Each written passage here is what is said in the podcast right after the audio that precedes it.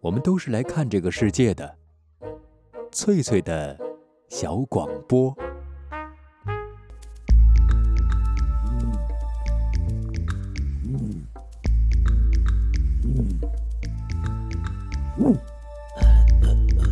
寻访华夏文明，感受自然美景，探索过去的足迹，畅想未来的星空。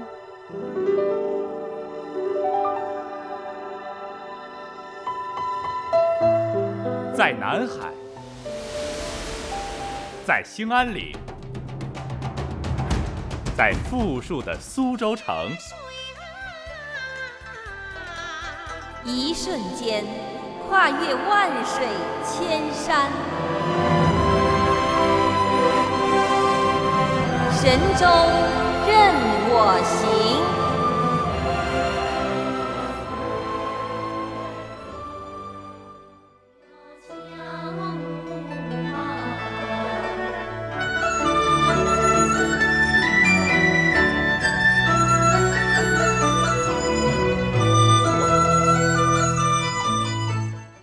收音旁的各位好朋友，这里是海峡之声广播电台文艺生活频道，欢迎准时收听今天的旅游节目《神州任我行》，我是冯翠。在今晚的节目当中，我专门邀请到了一位非常热爱旅行的才女做客直播间，和我们分享她的旅行经历。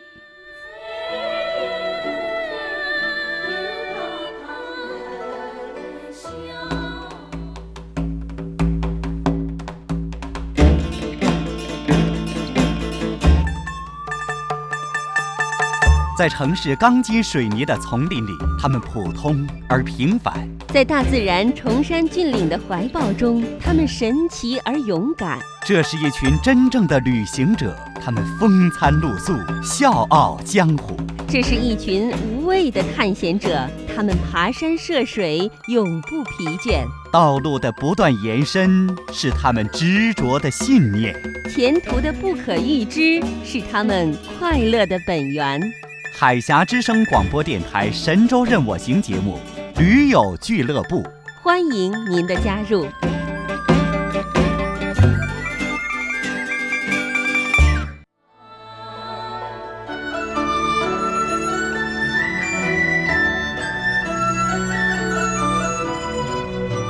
现在嘉宾已经坐在我旁边了，那就是我今天请到的好朋友江江。我先请江江和大家认识一下。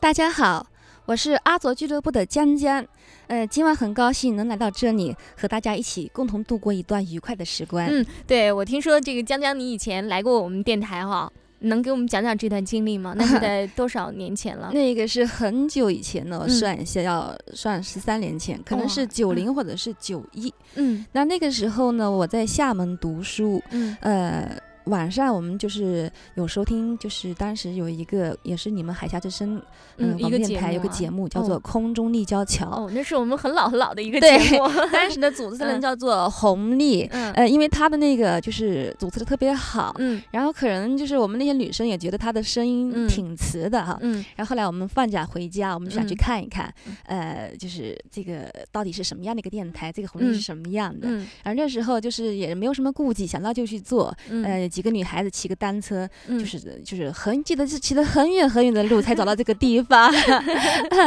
嗯，我觉得这个世界这个变化很有时候很奇妙的。嗯，想当年十几年前吧，我还算是一个忠实的一个听众，嗯那今天就变成嘉宾了，贵宾了。那这种奇遇可能也会发生在现在在收听节目的观众您的身上。对，嗯。那么呃，现在江江就坐在我们的直播间里边了。那我不知道你是不是为了配合我们今天的这个直播间，因为。我们直播间是蓝色调的嘛，所以你今天也穿了这样一件蓝裙子。嗯，我比较偏爱这种有点就是呃中国特色的，对，有点沉浸颜色的这种衣服，可能算是恰好，也算是一种缘分吧。嗯，所以我觉得你和这个我们直播间特别的和谐。嗯，江江在这个厦门大学读书的时候，就利用假期和同学结伴出游了。那这些年你也去过很多地方了，是吗？是从大一开始，大一呃，我去了两个女孩子去了海南和桂林。嗯，那从那以后开始呢，就对旅游的这个爱好就一发就不可收拾了。嗯，那那时候就是因为整个地图拿出来一看，整个中国版图，嗯嗯，真的是哪都没去过，哪都新鲜。所以那时候呢，就是走一些常规的线路，像呃北京啊，像呃刚说那海南，像那个就是黄山啊什么的。呃，后来呢，就走着走着就觉得。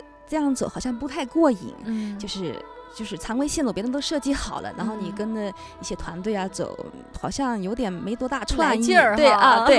然后当我对这个常规线路失去这个有兴趣的时候呢，哎，我就开始自己去搜集一些资料，去研究地图，然后找一些我感兴趣的地方，然后自己去定、去策划、去定怎么走、吃什么、坐哪里，呃，像。我这样子就是像四川省，像那个就云南省，还有江南古镇一带的，那差不多都是按照这种方式慢慢走下来的。自己做策划，然后按照自己设计的路线自己去寻访，哦，那应该是更有意思了。我觉得是因为这样能够保证一个，就是说，呃，你想去的地方，你肯定都去到了。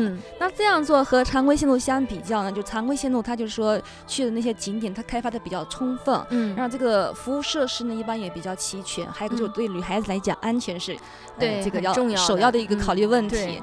呃，那就自己一个人出行呢，就是呃，就是自己按照这自己的路线来走呢，就是说呃，路上有时候会碰到一些问题困难，嗯，那这个就路上还是有很多好心能帮我们解决的，嗯嗯。呃，那呃，前面江江你就是提到了你刚才的一些以前的去过的一些地方哈，那你个人比较偏爱哪种旅行呢？是那种自然山水啊，还有历史遗迹啊？你像我，我就比较喜欢那种具有少数民族风情的。你是什么样子的呢？我也喜欢少数民族风情的，嗯嗯，也喜欢山水的。那我记得就是这方面我比较有感触的，就是说去，我记得去那个四姑娘山，四姑娘山，四川哈，啊对，四川四姑娘山，那时候有一个就是藏族的一个姑娘，她给我们唱歌，藏族。这个就是，呃，藏民都特别喜欢人歌善舞，他们就是心情好时候就拉开嗓就是唱，不像我们汉人想半天内敛哈。对，没错。然后他那天是给我们唱了一首，就是呃，一个藏族歌手叫做亚东，这个亚东他自己谱歌写曲，他写了一首叫做《白塔》，然后他就我是第一次知道这个就是这个藏族歌手的，第一次听到他写的这个歌被别人唱的，然后要非常非常感动。他这个歌是唱的一种就是一种信仰。就是我觉得有时候，呃，这种藏民哈，他们生活在这个青藏高原，生活条件非常的恶劣，但是他们呢，就是，呃，有一种，但是他们不影响他们那种对幸福的那种对对对，他们有种超越这种自然的这种，就是一种。一种精神的上面，一种一种强烈的一种呃单纯的放一和一种执着的一种信念，我觉得这一点我挺羡慕他们的，也很让我很感动。嗯，呃，这是在西藏的时候听藏族歌手唱歌的这样的一个经历哈。我记得我当时眼泪都流下来了，真的 是感动忍不住。我觉得我还是能够理解的嗯，因为有的时候就是那些东西会触动你的内心哈。呃，在前面你说到你曾经去这个江南古镇哈，那刚巧我们节目的另外一位主持人悠悠在这两天的节目里边也给我们介绍过，专门推荐过江南古镇。我在一些网站上还看过一些照片哈，我觉得的确是很吸引人的。我们所说的这个江南古镇，就是江苏啊、浙江一带的有上千年历史的一些小镇子哈。嗯，那你是去过哪几个？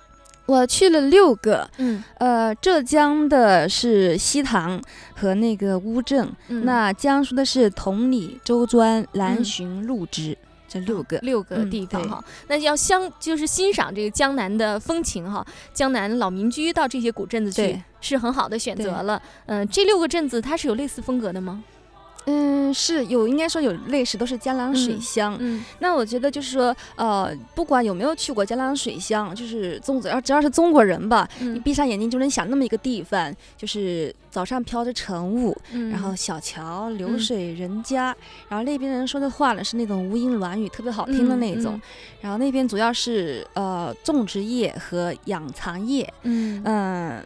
就是不知道你没看过那个，就是陈逸飞画家陈逸飞，他曾经画过一幅画，叫做《故乡的回忆》。嗯，画的呢就是选材就是选呃周庄的双桥，也叫钥匙桥。嗯，那这幅画呢是当时是嗯被美国的一个石油大王收藏了。嗯，然后后来这个石油大王访华的时候呢，又转送给了邓小平同志。嗯，那从那以后起呢，周专就声名鹊起啊，就被很多人知道了哈。对，是，对，嗯，江南水乡其实就是中国人的。呃，很多的那种精神家园，精神家园，对，比如说呃，毛笔哈，湖笔，湖笔，丝绸哈，都是出自在那里啊。但是我相信，就是这些呃小镇子，他们也有自己的个性哈。对，嗯，那呃，比方说是周庄吧，周庄除了我刚才说的那个药石桥，它还有一个省厅，还有个张厅。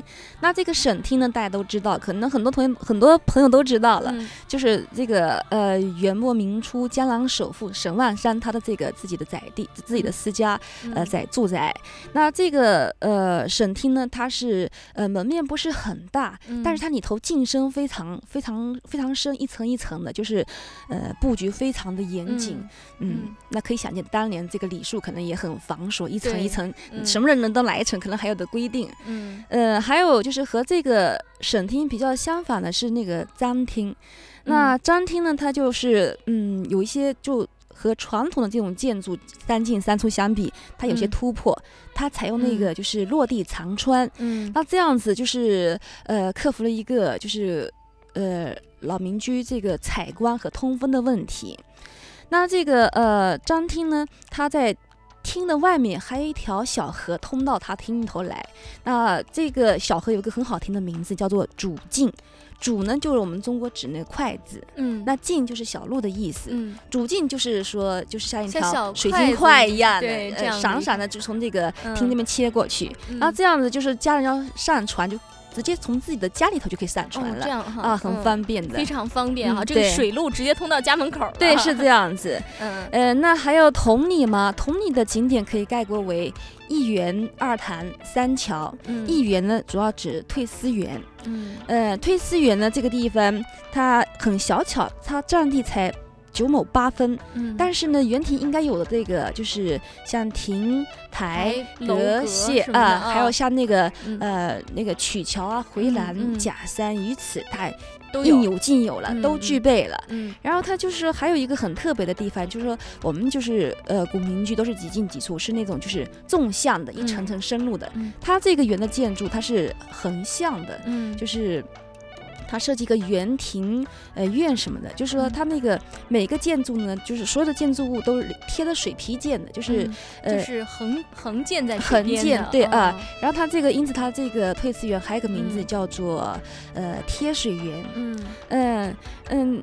这个园就是它所有的建筑都可以是独立的，可以独立欣赏，然后也可以就是又互相呼应。那么你每走一步，每就是叫做一步换景，就是就是说这种观赏性很强的，应该说是，呃，可以堪称是中国园林的一个精品了。嗯，我觉得这个园这是同里的一个同里退思园，挺有名的。我觉得啊，这个园很值得去看一看。嗯，呃，同里还有二潭，二潭是指这个就是，呃。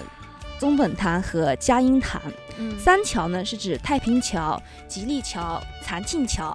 那同里人有个习惯，他就是呃，无论是小孩满月呢，还是喜庆婚嫁，嗯，就都要到这个小桥上面去走一走。嗯，可能是取一个吉利的意思吧。对，没错，他意思走过有，但是怎么说的？好像是走过这个就是呃太平桥就保你平安，然后走过吉利桥又又是什么什么样？就是有一些啊大吉大利，有这种很多说法。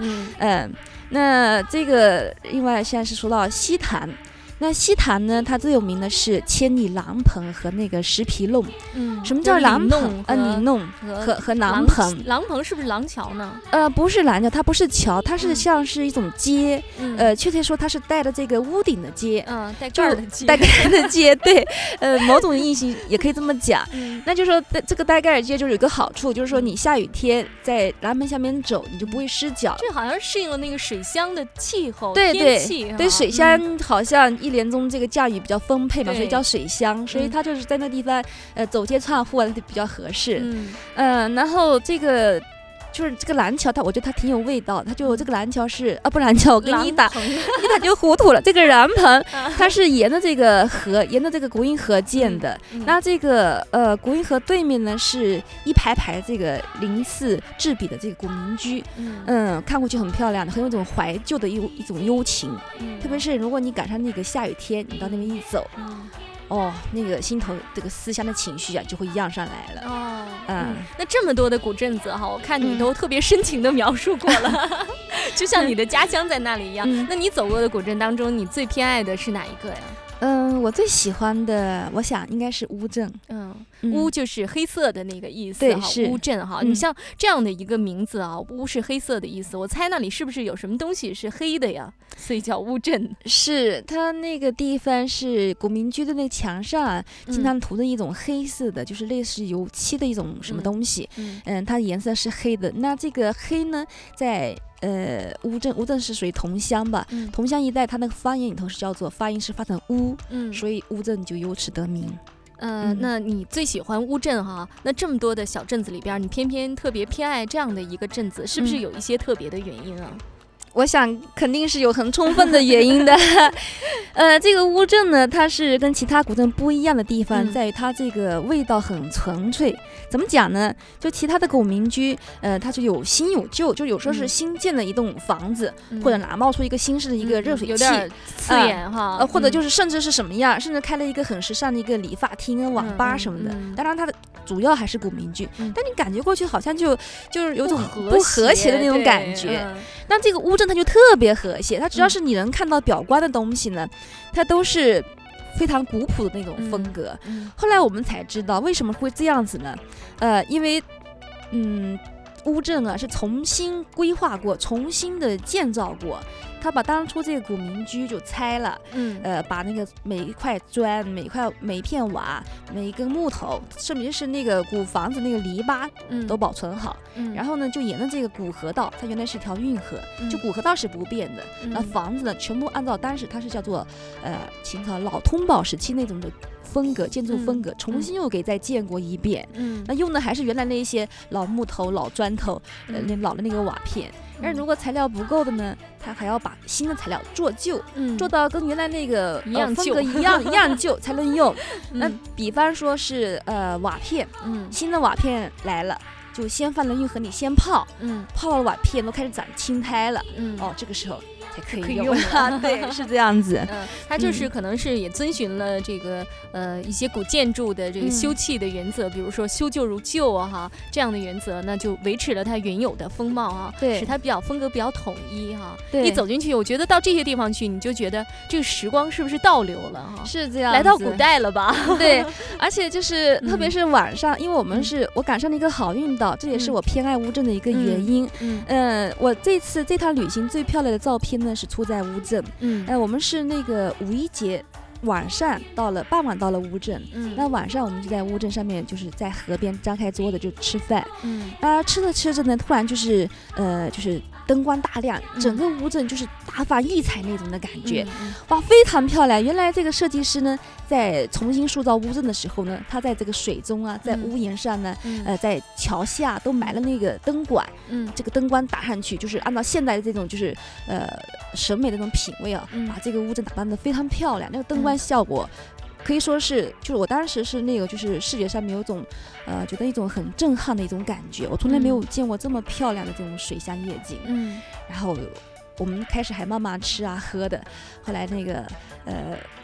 那个那个老那那个我们那个就是店老板就说，哎呀，这个灯只开一个小时的，哦，妈，吓得我操起那个呃照相机三脚架，就是拔腿就跑，然后那个他怕拍不着，对，是因为时间很紧促了，然后它里头有很多很多桥，一座座桥，呃，桥上呢都是一字排开，全部是这种就是摄影爱好者那种长枪短炮，然后就听到耳边咔嚓咔嚓咔嚓一片快门声，大家都想把它拍下来，对，是很漂亮，而且它就是平时不开灯的，就是我们刚好赶。一个好运的，刚好赶上这一个小时，可以看到乌镇的另一个侧面哈，或者是发现它另一方面的美。或者是我认为它是最精彩的，应该是夜间。嗯，白天因为其他地方也能看到类似的，夜间非常漂亮。嗯嗯。那么节目进行到这儿呢，我们稍微休息一下，停下脚步，稍后欢迎朋友们继续和本期的嘉宾江江哈这个分享他在乌镇的旅行故事，在江南古镇的旅行故事。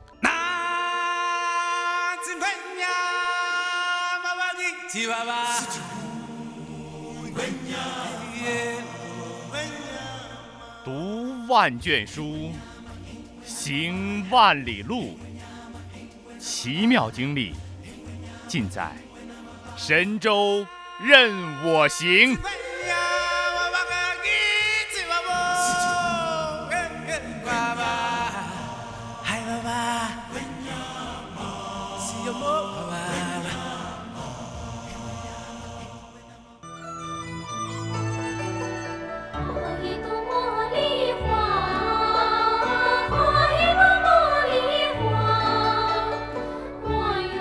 收音机旁的各位朋友，这里是海峡之声广播电台文艺生活频道。您现在正在收听到的节目是《神州任我行》，我是冯翠。每晚十八点整点广告之后，都会和您准时见面。那么现在坐在我旁边的就是今晚特别邀请到的嘉宾江江。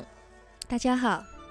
呃，江江前面我们就提到了这个江南古镇，它的古老哈，古老是会让人心动的啊。那加上水乡人对这份古老的格外珍视，就让人生出了对呃它的更多的偏爱了。那么这些具有上千年历史的古镇，一定有很多看不完的遗迹啊，听不完的故事。你有没有类似的经历呢？呃，我在走之前的资料上，还有在当地的一些就是呃当地的居民跟我们讲的，嗯，呃。就详实了我对那些资料的了解。嗯，那听的最多的就是一个版本，就是说那个省厅的主人，嗯，就是这个江南首富沈万山。嗯，呃，他先是以躬耕起家，就是搞这个就是种植农业，农业对。嗯。后来呢，就是凭借这个周庄这个地理优势，我们知道周庄水乡啊，就是这个网络就是那个河流这个是四通八达的。嗯。那，这周庄这个地方呢，它北连白涧江，呃，西接京杭大运河。嗯，东北呢，东北方向经浏河就可以出海了。那就是说，它是处于一个交通要道的一个位置。对，是，而且在当初没有其他的运输工具，水运是一个很重要的一个走水路，只能是就是他们出去交换商品的，或者是呃，就是走亲戚啊，一个很重要的一个运输一个途径。对啊，是。那这个沈万三呢，他就具有商人这种精明，他就看中了这一点，因此就他就营运这个水运。嗯，很快呢，他就成为江南首富。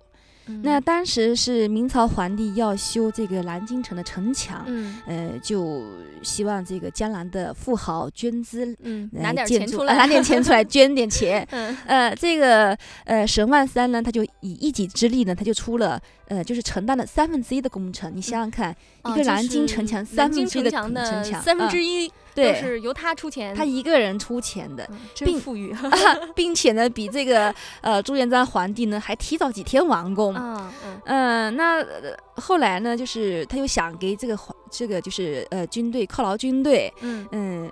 这一下，我们也听过这个历史上这个朱元璋皇帝的一些事迹哈。这个皇帝他性格比较乖僻一点，嗯，然后他一听完之后，他就想，你这个，我想他是他大概这样觉得，说这个沈万三，你不过是一个有点钱的商人哈，你现在竟然敢胆敢放肆到想代替我去劳军，嗯，然后一气一怒之下就把他就是流放。流放到云南，嗯，那从此以后，沈万三再没有回过他的家乡，嗯，就客死在呃云南，对啊是，那这样子就是一个。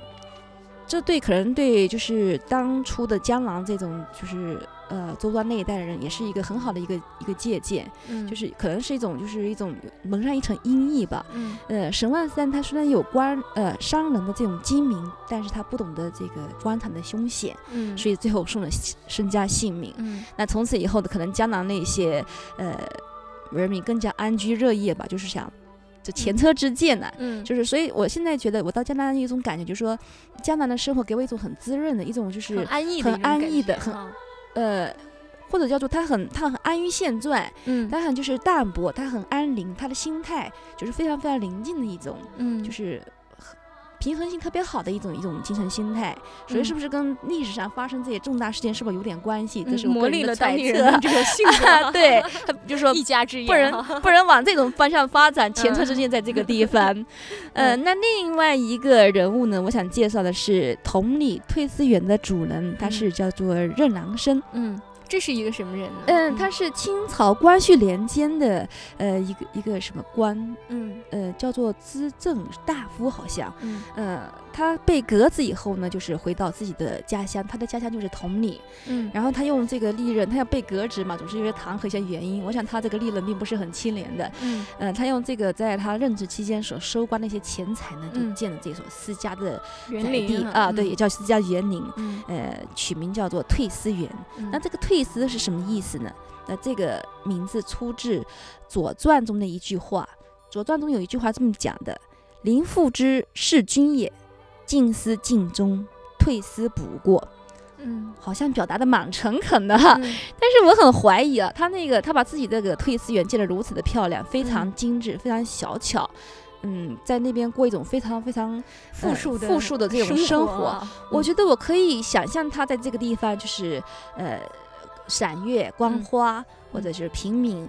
呃，下棋，嗯，弹弹琴什么都可以想见，互为朋友，但是我就很难相信他真的在这个地方反思过，因为退思远了，反省，他就意思说他要反省，在家里头反省他这一辈子什么地方做的不够的地方，被人弹劾了啊，被人弹劾，对，那我觉得他不过是虚晃一招，回家就是这么享受去了，然后那个朝廷的人看他真的是。一副安居乐业的样子，即使他有什么敌对的在树敌面，那看他真的是安下心来，不问都回家退思了啊，对，就算了吧，对，就放他一马了。那他从此呢，就是在这个就是呃呃任男生，他是可能是无意之中吧，嗯，在这个中国的园林史上呢，他为中国的园林史留了一个非常非常一个精品吧，就是非常非常典范的一个推思园。嗯嗯嗯。嗯，去古镇子玩哈，我觉得非常闲适哈，可以漫无目的的这个四处闲逛。比如说，我们可以到巷子里边去看看热闹，看看他们的生活哈，就确实感受一下啊，人家的这种恬淡的生活哈。到茶馆喝喝茶哈，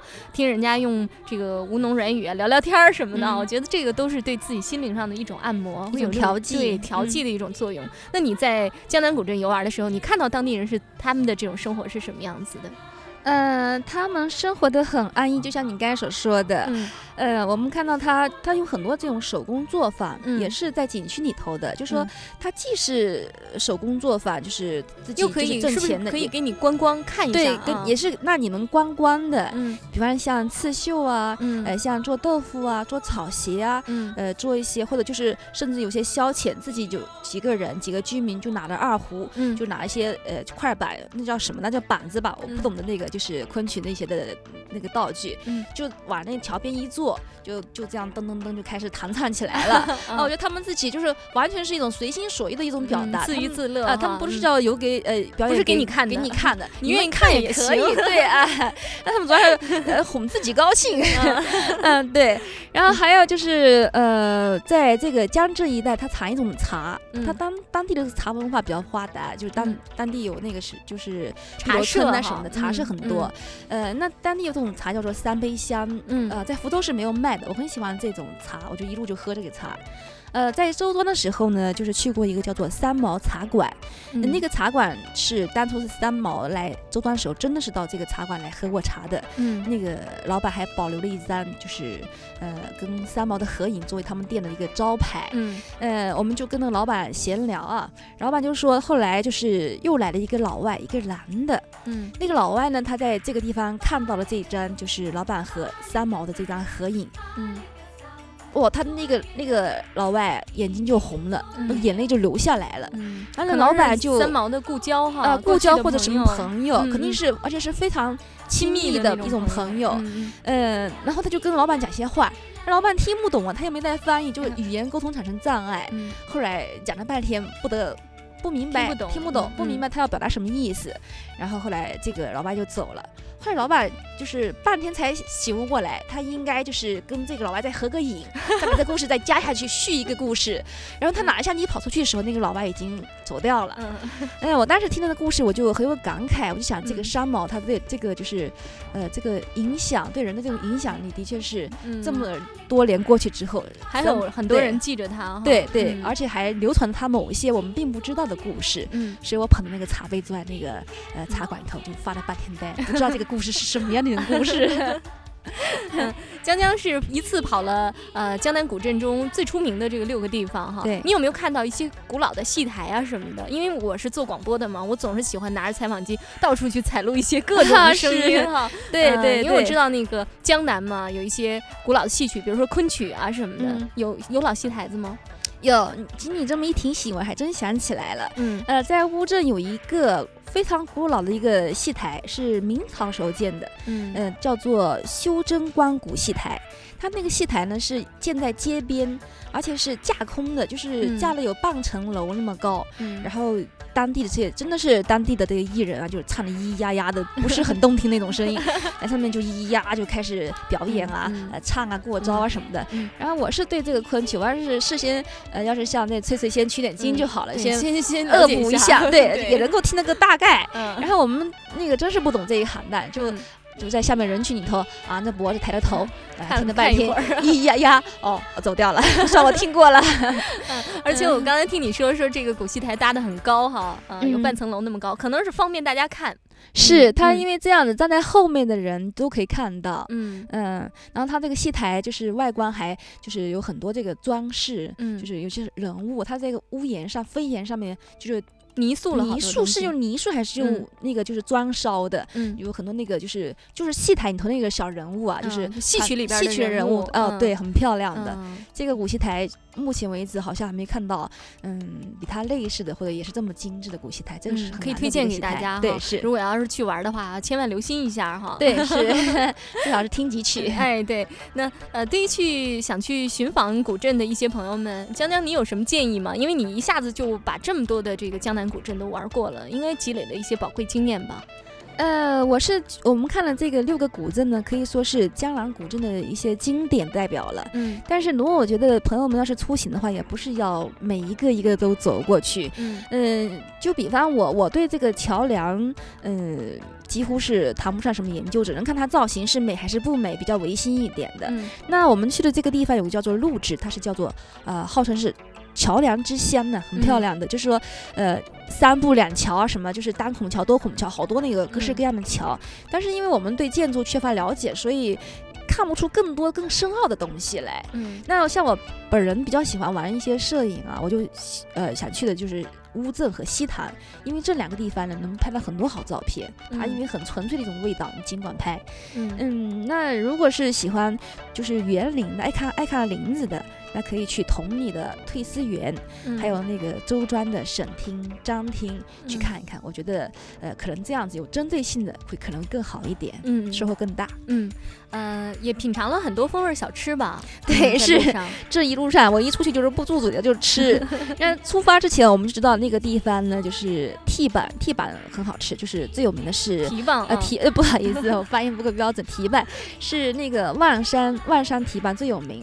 但是我们从行程第一站，我们从西塘开始，他就看到有卖蹄板的，那有卖我们就吃了，那吃呀的确是好吃，以后我们就一路就一直点蹄板吃，但是再好的东西也架不住你这样反反复复的吃，而且这个蹄板的东西是很腻的，你吃了以后就就就不大有兴趣了。